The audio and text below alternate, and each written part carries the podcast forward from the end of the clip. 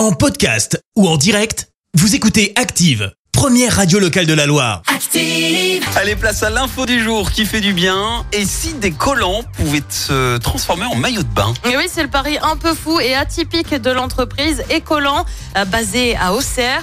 La start-up collecte les, les collants usagés. Faut dire qu'on est quand même assez nombreuses à avoir dit euh, j'ai filé mon collant globalement 3 minutes 30 après l'avoir mis. Euh, L'entreprise les a donc collectés puis les transforme et a sorti sa première gamme de maillots de bain. Euh, Désormais, elle aurait en tête de tenter de créer un nouveau collant à partir des usagés. Mais ça demande encore un peu de travail. Euh, Pour info, chaque année, ce sont 7000 tonnes de collants qui sont jetés en France. Pour se faire une idée, ça représente l'équivalent du poids de la Tour Eiffel. Merci, vous avez écouté Active Radio, la première radio locale de la Loire. Active.